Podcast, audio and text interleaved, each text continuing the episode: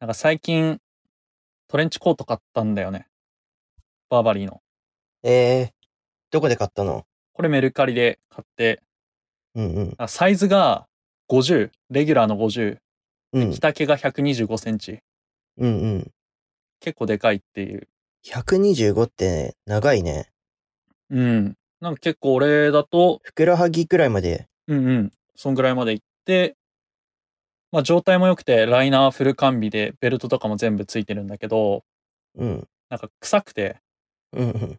なんかクリーニング屋のああ、クリーニング古の匂着い、特ね。有の匂いもあるし、なんか、クリーニング屋の悪いところを全部凝縮したような匂いがして、うん。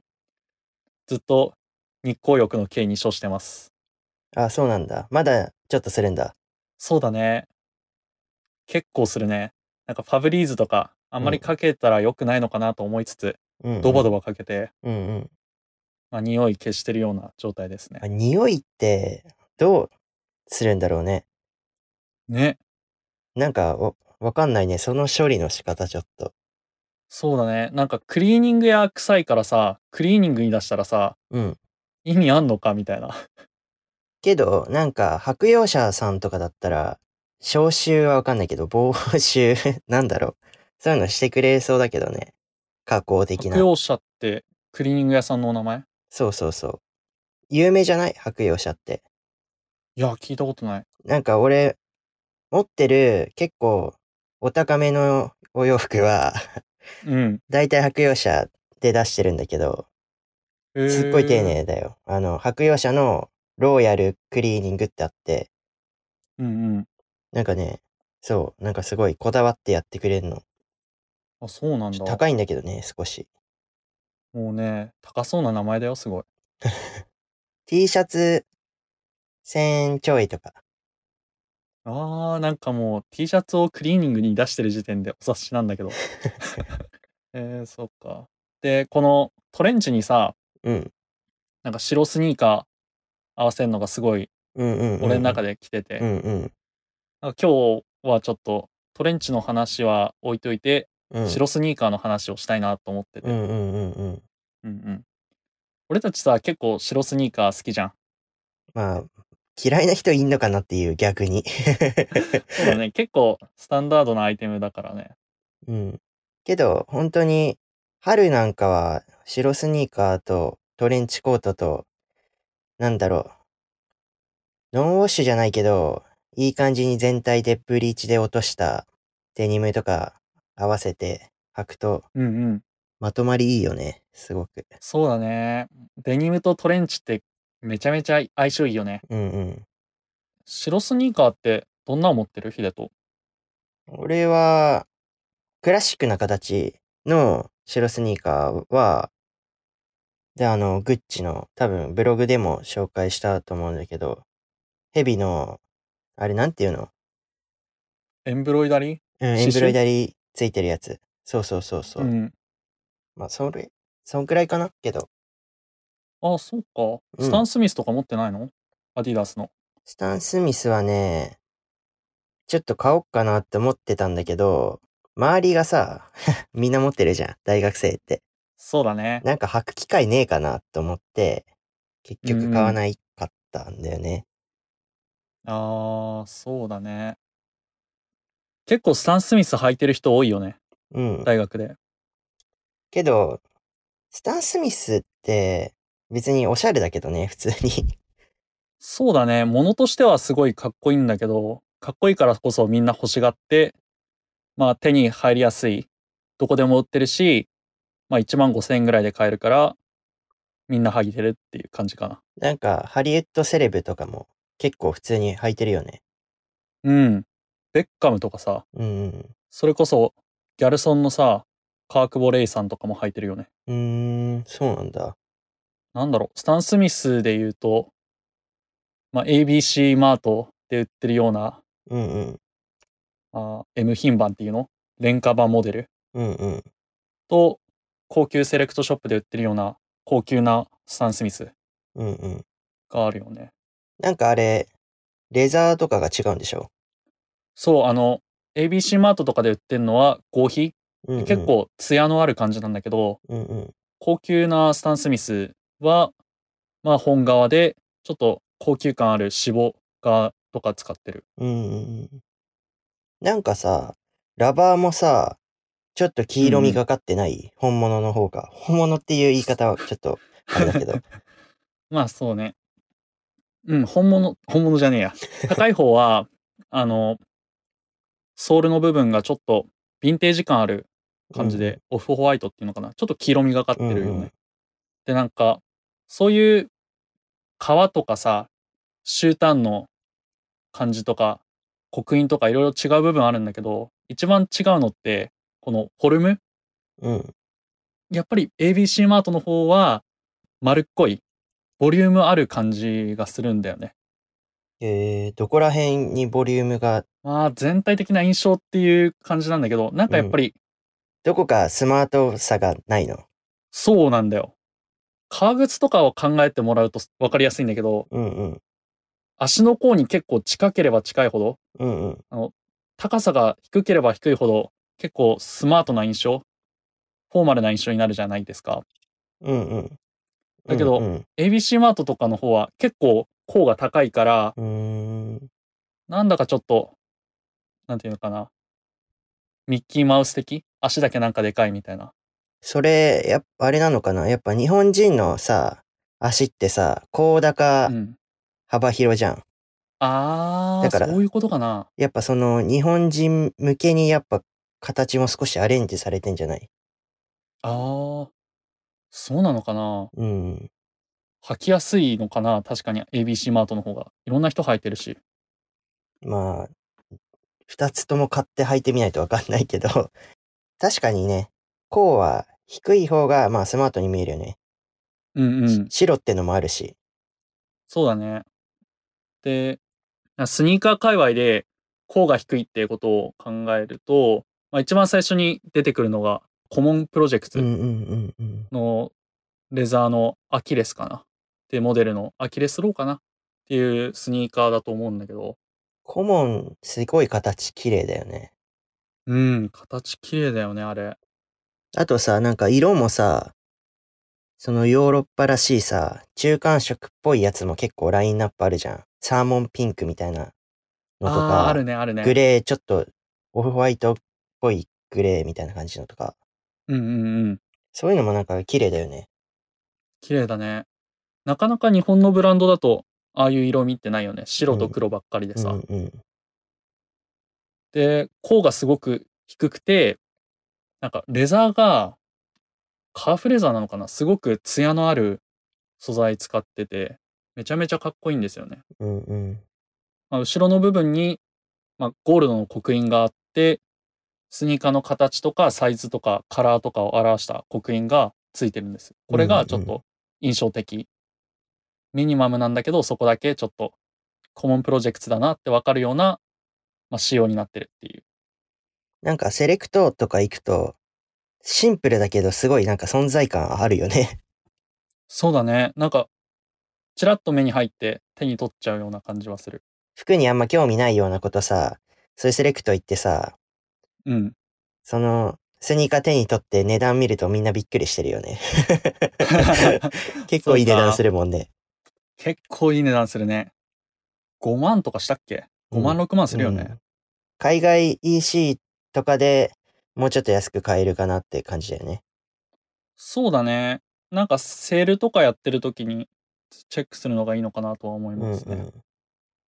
で、あまりにもコモンプロジェクツのスニーカーが人気すぎて、いろんなブランドからジェネリックコモンプロジェクツみたいな、ちょっと廉価版の似せたようなデザインのものいろいろ出ててるんで、なんかよかったら僕のブログもチェックしてみてください。あ、キヒロ白スニーカー特集みたいなのやってたもんね。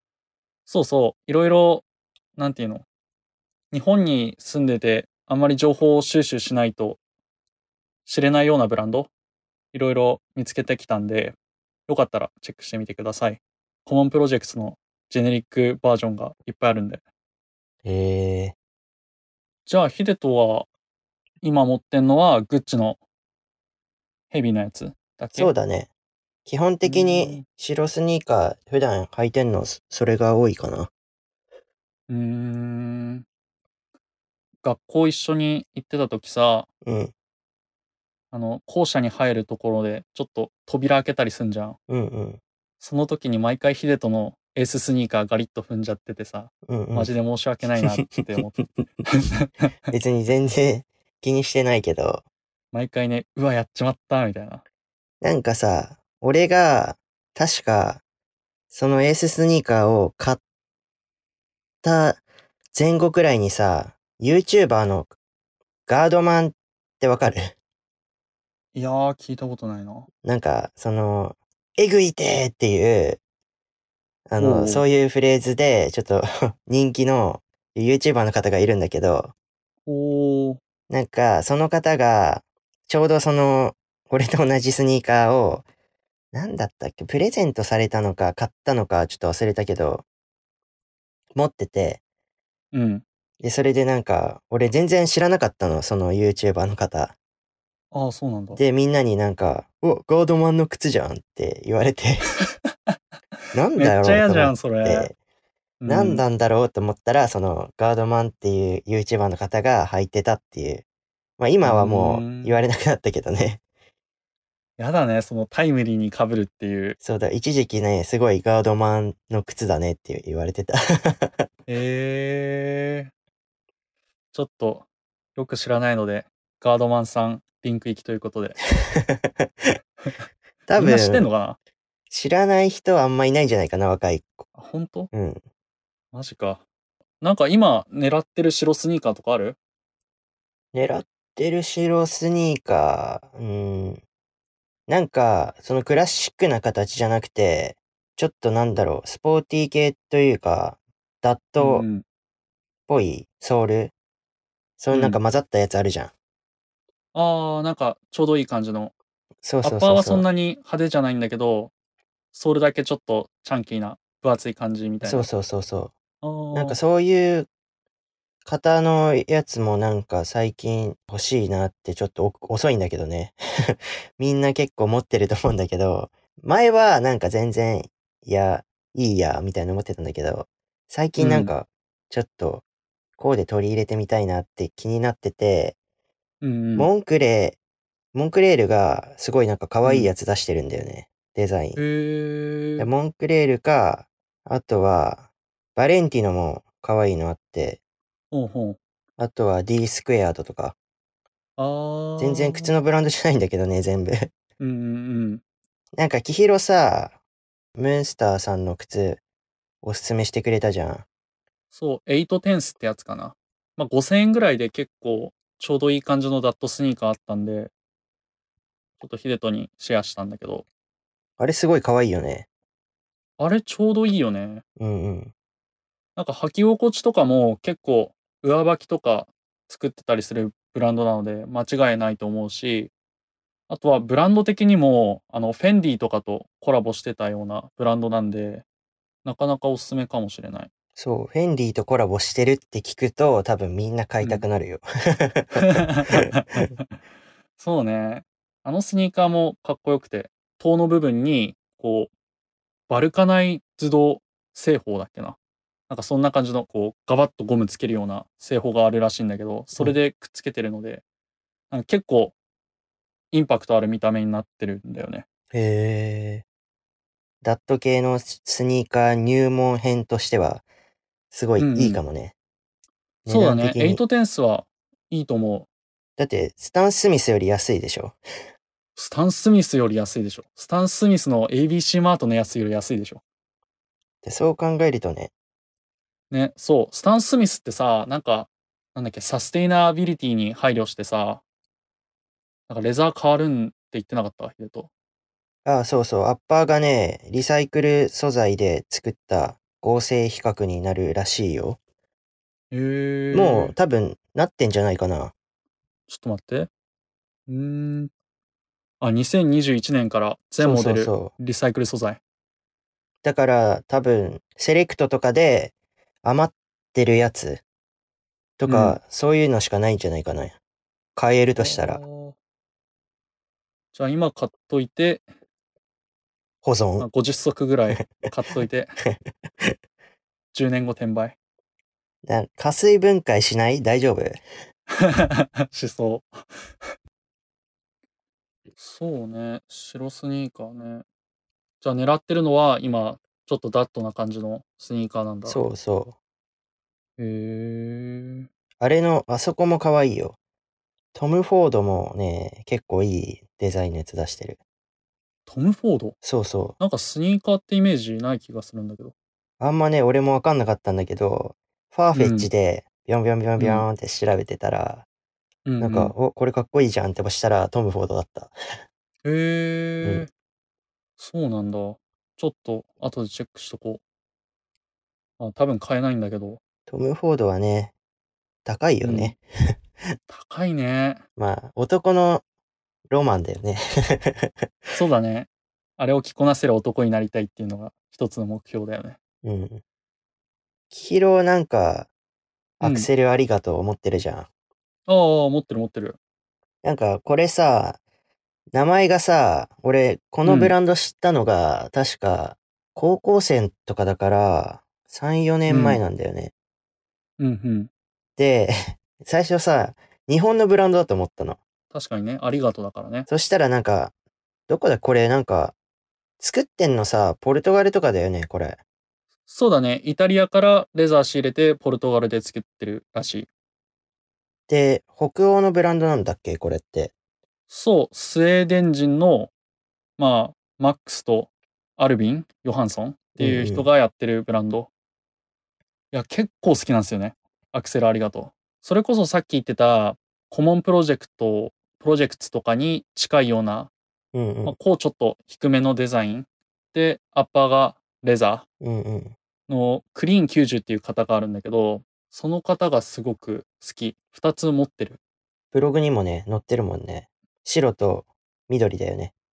そうそうそうそうで結構そうだなその綺麗な形でちょっと遊びが入ったスニーカーが欲しくて白スニーカーうん。そういうの探すとやっぱりグッチのエーススニーカーしかなくてうん。でもちょっと高いしうん、うん。ヒデトも履いてたから被るのがちょっと嫌で、うんなんかアクセルありがとうのハチドリのエンブロイダリーが入った うん。白のスニーカーがあるんだけど、それ買いました。これは、その、ありがとうってのは、やっぱ、うんどこか日本と、あんの、なんか、関係みたいな。日本語で結構 Google とかで調べてるとあんまり情報がないんだけど、英語とかでちょっと検索かけると、いろいろインインタビュー記事とか出てきて、まあ、北欧のデザイナーなんで、やっぱりミニマリズムっていうのが自分たちの DNA の中にあって、それをブランドに注入してるみたいなこと言ってて、その、うんミニマリズムの精神が日本のデザインとか、うん、まあ、わびさびとかに親和性があるみたいなことを言っててうんうん。で日本は常に私たちにとってインスピレーションの源でしたみたいなことも言ってたんでやっぱりこの「ありがとう」から来てることは間違いない、うん。まあ、ありがとうから来てるって言ってるんだよね実際結構いろんな海外とかのブランドってさうんうん。名前で名前じゃんバレンティノ・ガラバーニとかさうんうん。それこそ。なんか名前でやるじゃないそのデザイナブーラのンドね名。を。そうそうそうそう。なんかそれが結構陳腐だと、二人は思ってたみたいで、だからちょっとアクセルありがとうっていう架空の名前みたいのを作って、うんうん。なんていうのかな。それがちょっと、知ってる人は知ってるし、知らない人はわかんないけど、まあ、会話のきっかけにもなるんじゃないみたいな感じで始めたらしい。うーん。そうなんだ。うん。まあ、結構、クリーン90の方でも、お寿司のエンブロイダリーが入ったスニーカーとか、あと、お箸セットとか、うんうん。あとギフトカードに、なんか漢字で軸うん。軸って書かれたギフトカードとかも売ってるんで、もう本当に日本インスピレーション多いなって思って。えー。うんうん。一時期さ、流行ったよね。なんか、日本語の、日本語、ああ、漢字とかスーパードラさイ、カタカナとかさ、そのロゴに使うみたいな、グッチとかもあったけどさ、あーあの時計のやつでしょ時計もだし、なんか謎のセンスみたいなのもあったし、うーんなんか流行ったやつあったよね。うんアーペセとかさアペセってカタカナで書かれてあったりあこの前、アウトレット行ったらその T シャツ売ってたよ。あれ日本で日本人が着てたら結構ギャグだよねうん。けど俺がね、いつ買ったんだっけ ?3 年前くらいに買っうた、んポール・スミスの、なんかコレクションで出てたオープンカラーシャツみたいのがあるんだけど、それもカタカナ でね、ポール・スミスとか書いてあるよ。サバとか書いてある。あのサバ缶のやつそうか見なたことあるかもしんないサバの写真も書いてある。アロハっぽいやつで。どうなんだろうねなんかサイトとかさうんうん。東京ワードローブのサイトとか作ってるとさ、うん。日本語だとなかなかかっこよくできなくて、うんうんなんかもともと俺のデザインの技量がないっていうのもあれなんだけど英語にするとそれなりにかっこつくんだけどうんうん。日本語にするとなかなか難しくてさうんうん。そのポール・スミスとかのデザイナーとかもさ RPSA とかのさなんかこう服に落とし込む時になんか難しさとか感じたのかなとか思っちゃうなけど、それは多分日本人だから思うんじゃないあーそうかな逆に、その外国の人たちからしたら、普段全部英語で書いてあるから、うん日本語ってだけでかっこいいんじゃないだってなんか、日本のさ、すごい好きなさ、外国人の方とかさ、わけわかんなうんい漢字、 入れてる人いるじゃん、タトゥーとか。ああタトゥーでねやばいよねだだからなんか、フォルムがかっこいいんじゃないそれ自体で。うーんあんまり意味とかじゃなくてフォルムでうん。確かに英語でやるとなんとなくフォルムでかっこいいけど意味とか正直わかんなくてもかっこついちゃうからね日本語だとデザインするとき意味とかも考えなきゃいけないから変な感じしちゃうのかなじゃあそれこそ、英語のさ、英文のプリント入ってる T シャツとかさ、あ和訳するとわけわかんないのとかあんじ ゃん。ーわけわかんないね それじゃあ一緒なんじゃないあっちの人たちからすると、こんなんよく着て歩けんな、みたいな思ってるのかもし れない。マジかちょっと難しいななんかそう考えるとさプリントシャツとか着づらくなっちゃうよね英語の文字入ったね。俺、背中にデスロードって書いてある T シャツ持って るよ。すげえ不吉じゃんアメカジのリプレイっていうイタリアのブランドあのー T シャツなんだけ。ど、へーうんうん。確かデスロードってゴリゴリうんうんの大文字で書いてある 背中に。 はずいな。で、白スニーカー履いててさ、うん、やっぱり手入れとか気になるかなと思うんだけど、うんうん。なんかどんな感じでやってる手入れね、俺は、なんかこれブログでも、俺のグッチのブログでも紹介してるんだけど、うん。基本的には濡れた布で拭いてます。 雑巾とかで。うんうんうんで、けどなんかどうしてもさ、使ってるとさ、靴にシワとかできちゃって、布で拭き取れない場所とかさ、うん。うん。ソール、なんだろう、なんか、葉っぱとか踏むとさ、葉っぱの緑ついたりすんじゃん。つくか。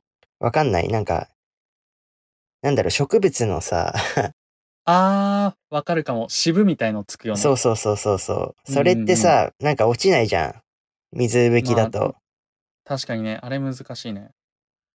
で、あの、2ヶ月に1回くらいね、あのね、多分、皆さんご存知だと思うんだけど、結構有名だから、ジェイソンマークっていううん液体のね、シュークリーナーがあって、なんかそれと専用のブラシが、なんか付属でセットで売ってるやつがあるんだけど、スターターとセットみたいな。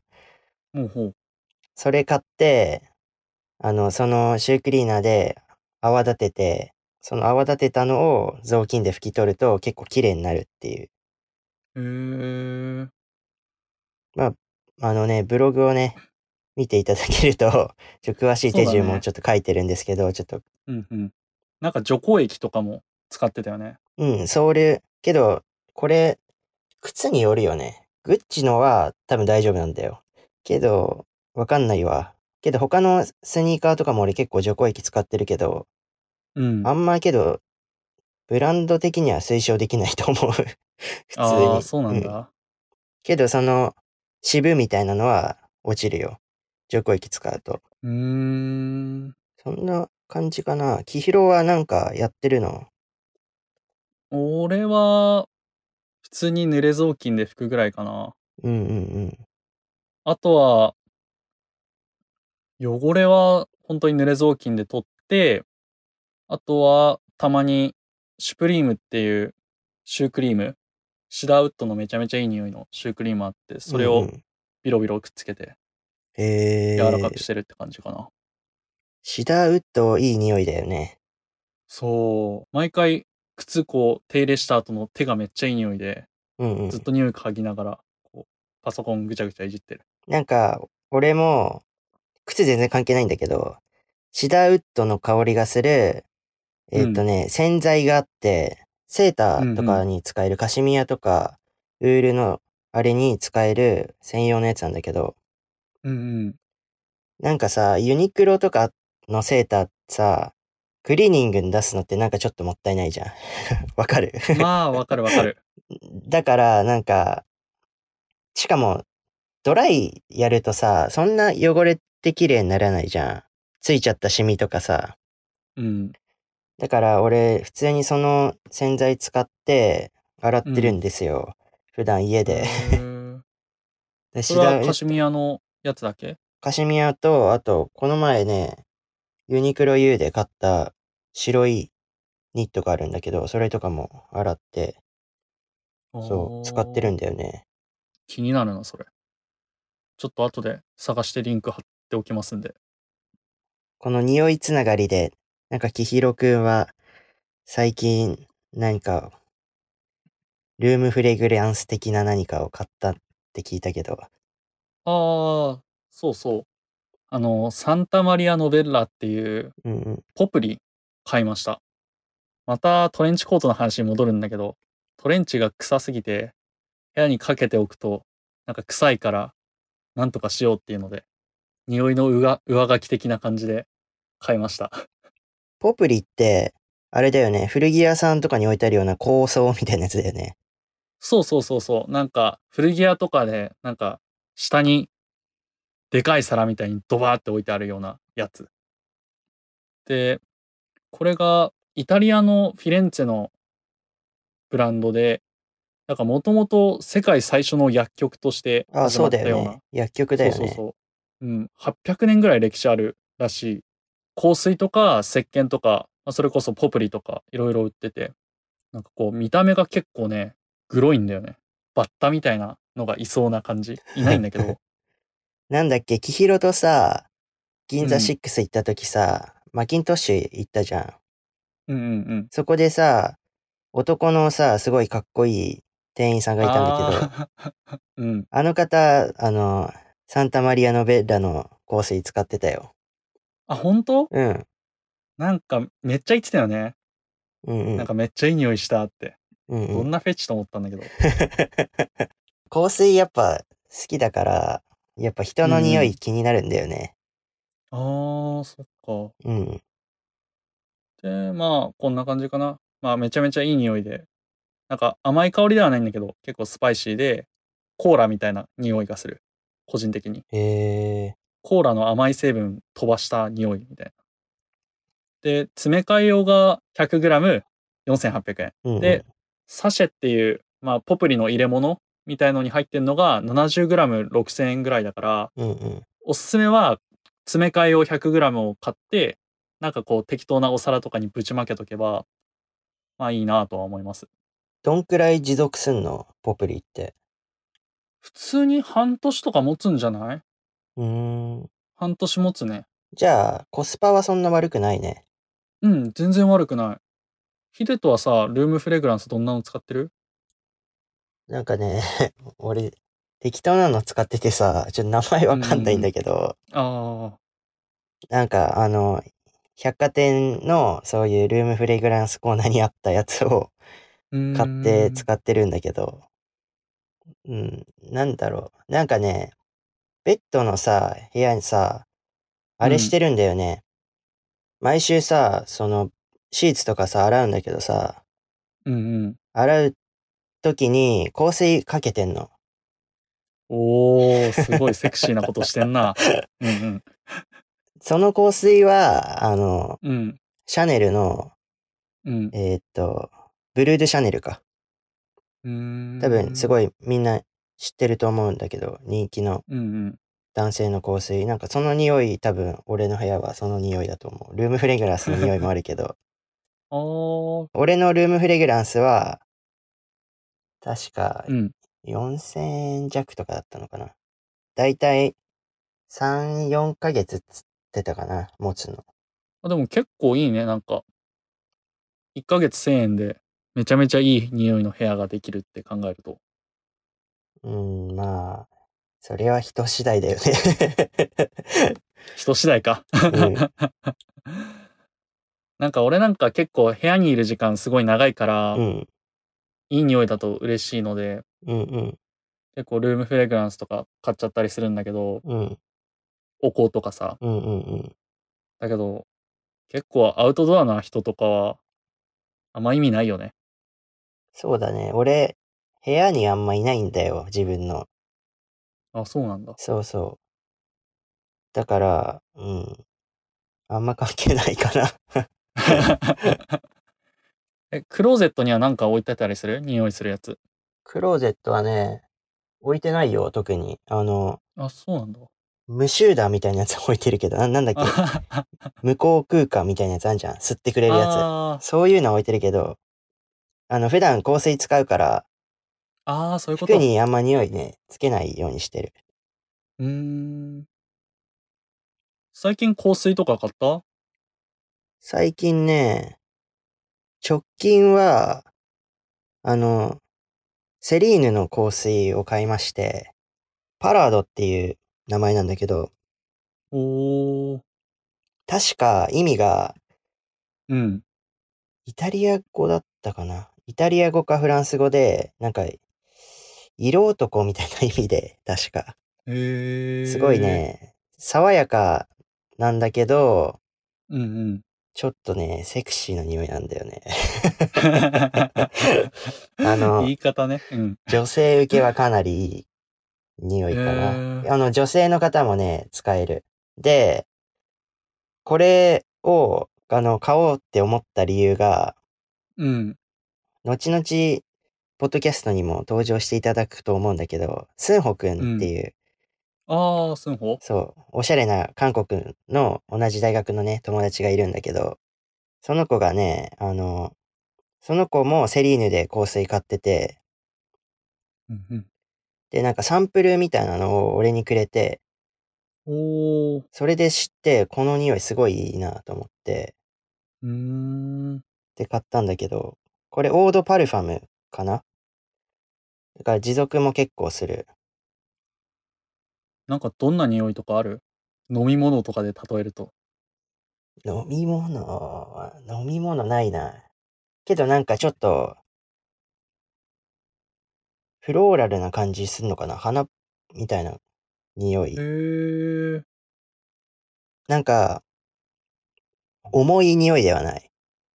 あ、そうなんだ。鼻にズンってくるような匂いではない。爽やか系、すっきりしてる。じゃあ春とかに結構ぴったりなうんう感ん。じ。あとね、もう一つ買った香水あって、うんうん。イギリスの、えっと、メゾンフレグランスなんだけど、ミラー・ハリスっていう、聞いたことねえな。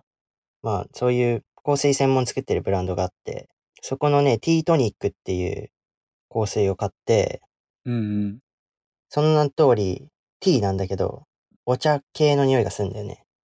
少し。ええいいね。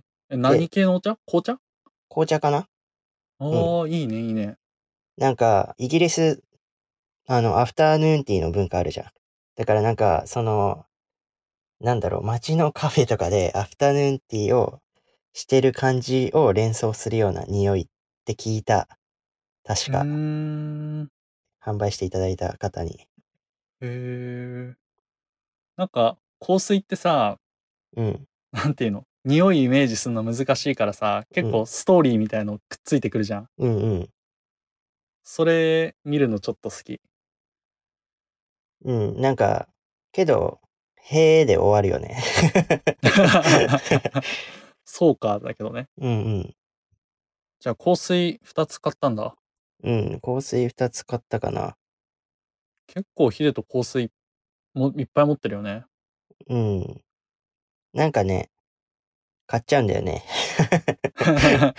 あの、けど、いつも一番使ってるのは、シャネルのエゴイストプラチナムっていう うんうん 香りなんだけど、あの、ガクトさんがね、大好きな匂いだよ。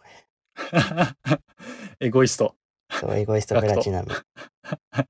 なんか本当に100本くらい常備してるらしマジでい。うん。それ悪くなんないのいや、なんか、使う量がえぐいんだって。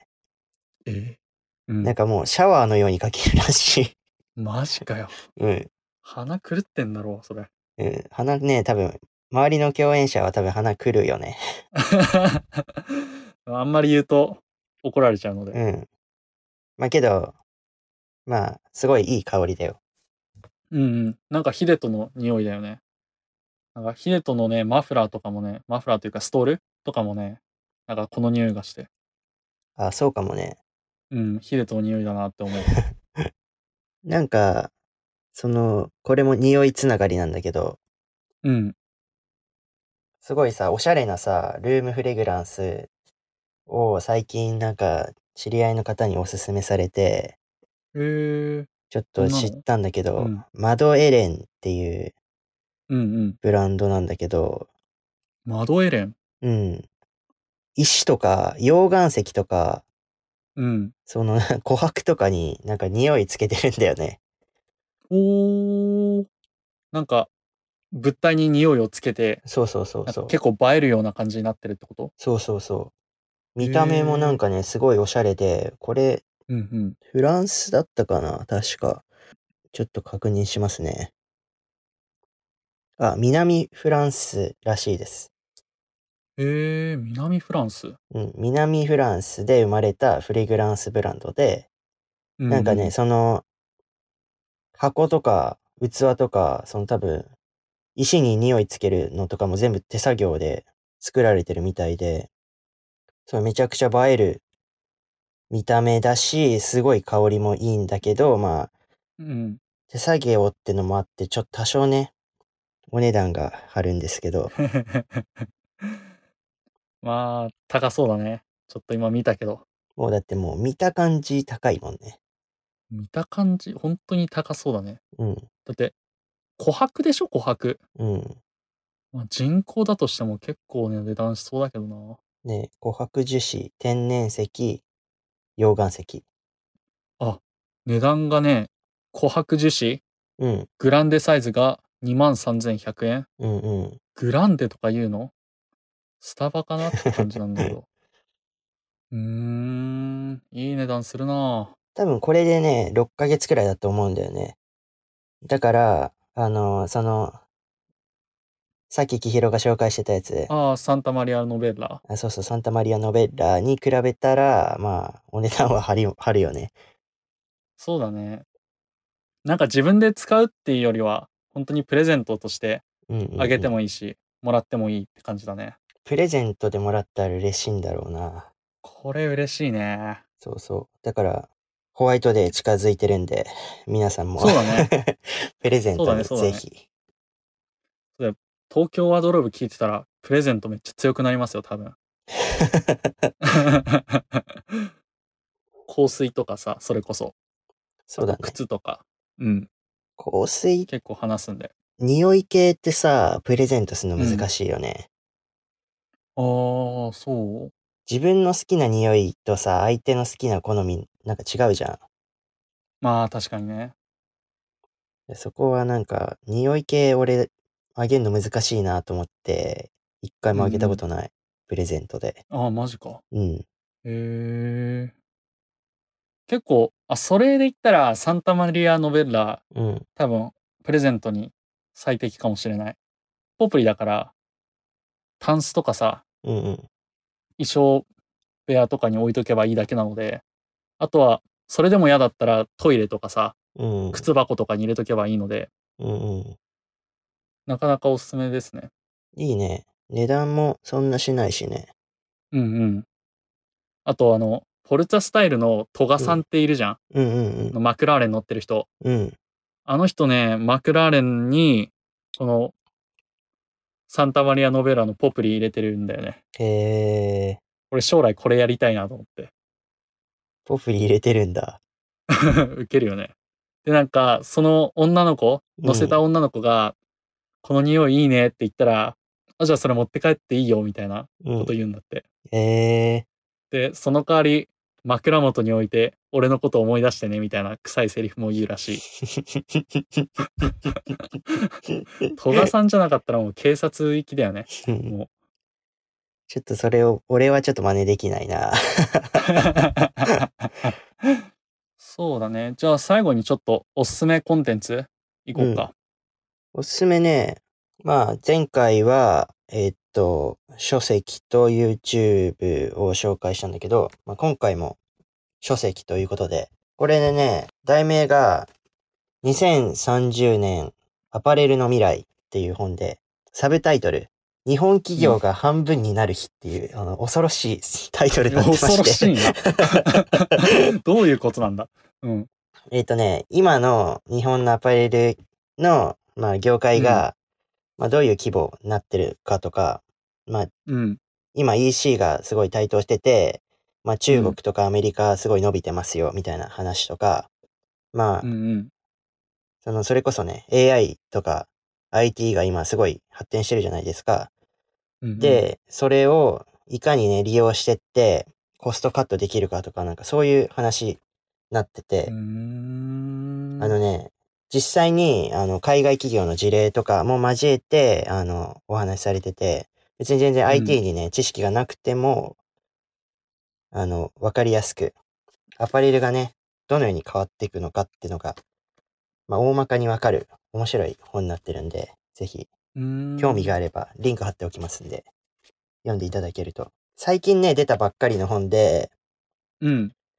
これね、えっ、と、2019年に発行された本なんで、ちょうど、あれか、だから、コロナ流行る前なんだけど、うん。コロナが流行ってさ、今、EC とかにさ、すごいさ、注目が集まってるじゃん。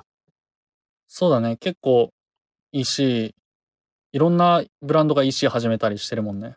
古着だとからかなんもか、。そうそう、そういうのも、だから、これ読むとね、あ、ちょっと通ずるなっていう。 うーん。いいな。ちょっと俺もチェックしてみようと思います。面白いんで、うんすぐ読めると思うよ。なかなか服のことを本で学ぶってあんまりないので、そうだね。結構ビジュアルが大事な分野なので、あ逆にね、こう、業界の未来とか、業界とか、経営とか、AI とか、うんうん技術的な面とかで、まあ、書籍活用するのいいのかなと思います。うんうんうん僕もちょっとチェックしてみます。じゃあ、なんか、きひろはあるコンテンツ的に。こんな、アパレルの未来とか半分、業界が半分とか言った後に紹介するのあれなんだけど、 うん。あの、YouTube で、あの、東京古着日和っていうコンテンツがあって、うん。あの、ペンってあるじゃん。ペンマガジン。うんうんうん雑誌とかの。うん。うん。その、ペンマガジンの YouTube チャンネルが作ってるオリジナルドラマうんうん。で、なんか、俳優のね、三石健さん。うんうん。あの、最近だと、あの、一個前の朝ドラとかに出てた、お父さん役で出てた人とか、うんうん。人がやってる、まあ、主役でやってるドラマなんだけどなんか東京のいろんな古着屋さん見に行ってうんうん。いろいろなんか独り言で考えながら買い物する動画うんうん。でイメージ的には孤高のグルメうんうん。おじさんが食べ物屋さん行ってうまいみたいなこと言いながらうんうんうん食うドラマに近い雰囲気うんうんうん。でやっぱり映像とか音楽とか、まあ、演技とか三石さんすごいプロの方なんでうんうん。めちゃめちちゃクオリティ高いし、あと、古着の知識とかもつくし、すごい単純にコンテンツとして面白いので、まあ、時間あったら見てみてほしいです。へえ、うんうん。面白そうだね、それね。これね、めちゃめちゃクオリティ高いよ。そうなんだ。うん。うわ、買い物行きてーって思う。 ダメだね。ここういうの見たらね、お金なくなっちゃう ね。そうね。まあでも見るの自体はただなんだけど、お金はなくなっちゃうと思あのね、毎月、月末のね、26日がね、一番嫌な日ですよ。う。 不採者になってるよ、もう。うん、そのあ財ー布は。あー、カードが、あーあーっ 終わったっつって。て、毎月なってますね。じゃあ、こんな感じかな。今日は。じゃあ、最後に締めといきますか。えーこのポッドキャストでは、Apple Podcast、Spotify、Google Podcast、StandFM、REC などで同時配信しています。Apple Podcast と Spotify、Google Podcast では、エピソードのダウンロードや小ノートも見ることができるので、そちらからチェックお願いします。で、この、ポッドキャストの他にも、えっ、と、ブログでファッション情報を書いたり、まあ、インスタ、ツイッターなども随時更新しておりますので、ぜひよろしかったらフォローお願いいたします。で、あと、取り上げてほしい内容などがございましたら、まあ、ブログのコンタクトフォームや、まあ、インスタ、ツイッターの DM、あの、いつでも返信いたしますので、お待ちしております。 待ってます。はいまあ話したいことはあるけど、どれを話せばいいのかっていうネタ不足なので、うん。なんか聞きたいこととかあったらどしどしおと送ってください。あれだよね。スタンド FM、えっ、と、あんま知名度ないかもしれないけど、スタンドうん FM で、そうだね、ライブ配信みたいのしようと思ってて、いつも収録した後にやろうみたいな感じで思ってるんで、よかったら覗いてみてください。